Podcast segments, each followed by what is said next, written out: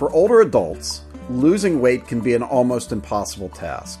The question is have we been giving the wrong advice? Welcome to ReachMD Book Club. I'm your host, Dr. John Russell. Today I'm speaking with nutritionist and exercise physiologist Heidi Skolnik, co author of the bestseller, The Whole Body Reset. Heidi, welcome to the show. Thank you for having me. I'm excited to be here. So you have worked with a lot of very august groups. You know, who are some of the groups that you've kind of worked with over the years, and what's your current title? Well, I'm a sports nutritionist and exercise physiologist, and I started years ago. I I've overseen the the Mets and the New York Giants and the Knicks. I currently see the performance nutrition at Juilliard and the School of American Ballet. And I've been with the Women's Sports Medicine Center for over 25 years at Hospital for Special Surgery. So you've spent a lot of time with really healthy people, right? And it seems like in, in my office, a lot of the times the people I'm talking with are not quite so healthy. So I have lots of middle aged and senior patients, and when I talk to them about the calories they take in, it doesn't seem like they're taking in lots of calories and that they should be losing weight, but they don't seem to be. Does that make sense? It certainly does. So, the way I got involved with this, which is the whole body reset, um, is a friend and colleague, Steve Perrine, reached out to me. He works with AARP, and the number one question that he would field as as the editor is, "I used to be thin, and now I'm not. You know what happened? I'm eating the same. I'm exercising the same. How come?" And so he gave me a call because he's a journalist and he wanted somebody with a science background to partner with him on this. And so what we found out, we, you know, we, we thought it was about metabolism but it's not about metabolism. A great study came out, I think it was 2021 through science, and, and it showed us that metabolism does not change. So it, it, every individual cell is still capable of doing what it did when you were 20. But what does change is that we begin to lose muscle every year between ages 30 and 40. We begin to really lose muscle every year. And so about a little less than 1%. So between 40 and 60, that's a significant amount of muscle. So we have less muscle to be metabolically active.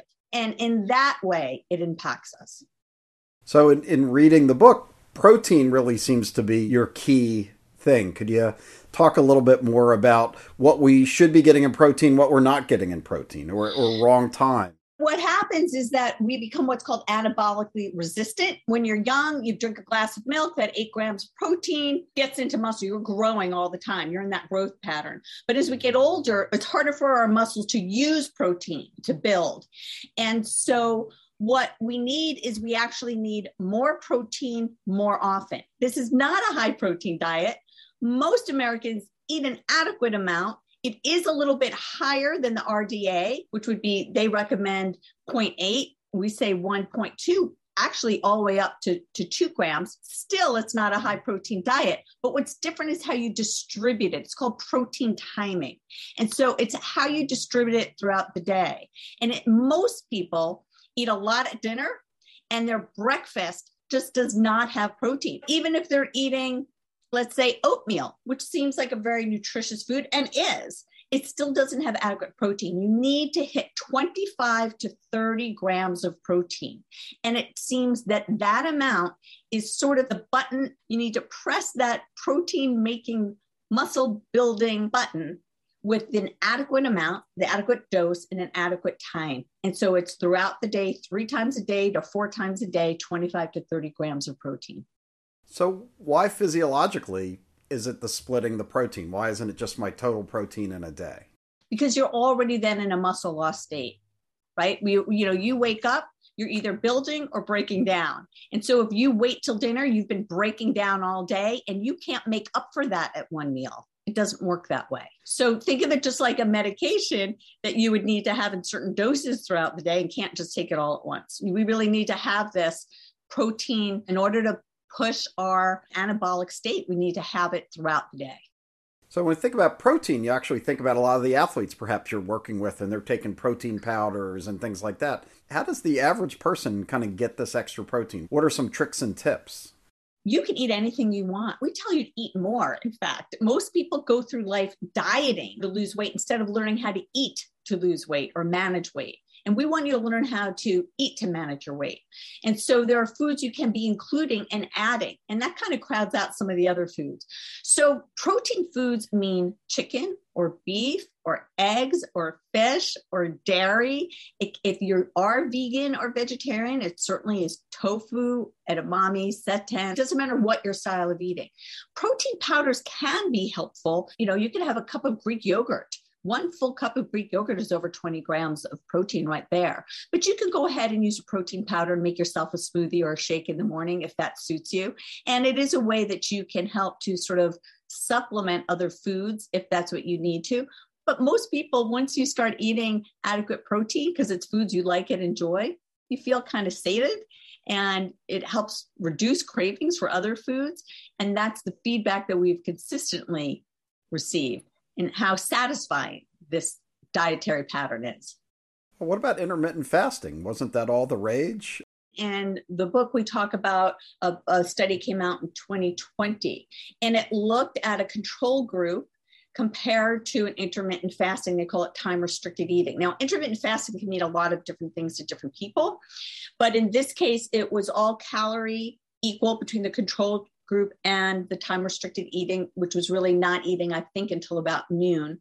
Um, and trying to eat within a smaller window of time.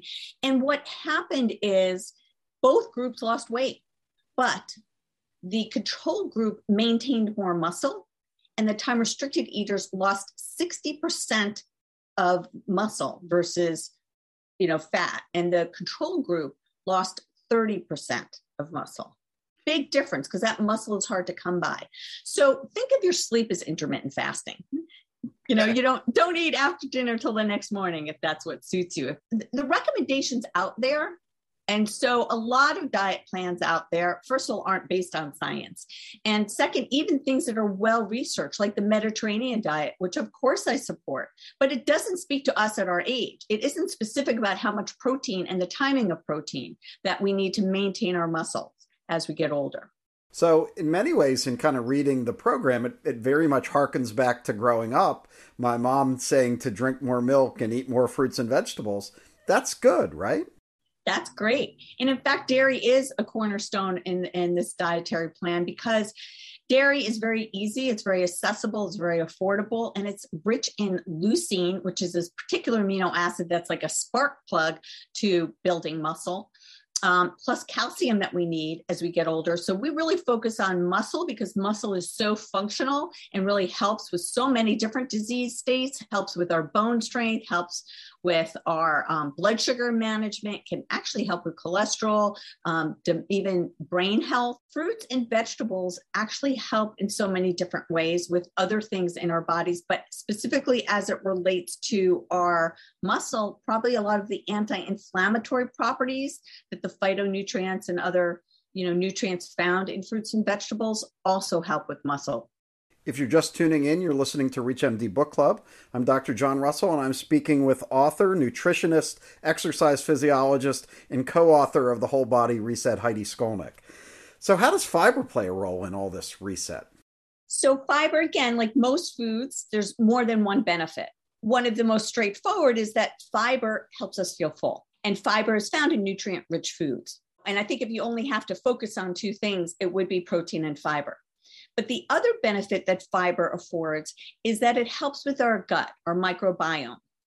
And we are learning more and more and more about the importance and the interrelation between our gut health and pretty much everything else that goes on with our health and well being. And so fiber helps keep our gut health healthy. So, how about liquid calories versus solid calories? Is, is there a difference? So, that is the only thing that we really say don't eat. Uh, because I think that calories from liquids to begin with don't satisfy us in the same way. They don't register in the same way. You don't realize how many calories you can be consuming in a lot of these sugar drinks. So you get an iced tea and it's filled with sugar.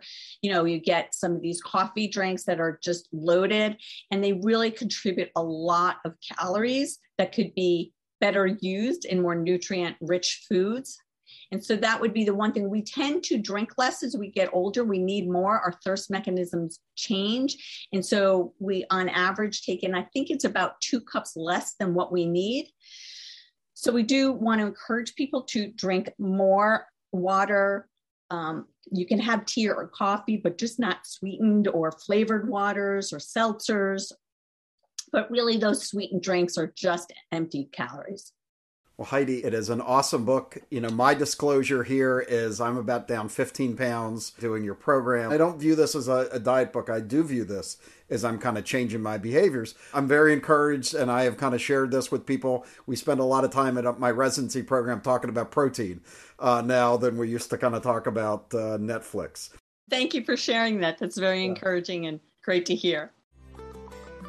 So thanks for joining me today. Uh, the author is Heidi Skolnik. The book is The Whole Body Reset. So for more in this series, please tune in to reachmd.com slash book club, and thanks for listening.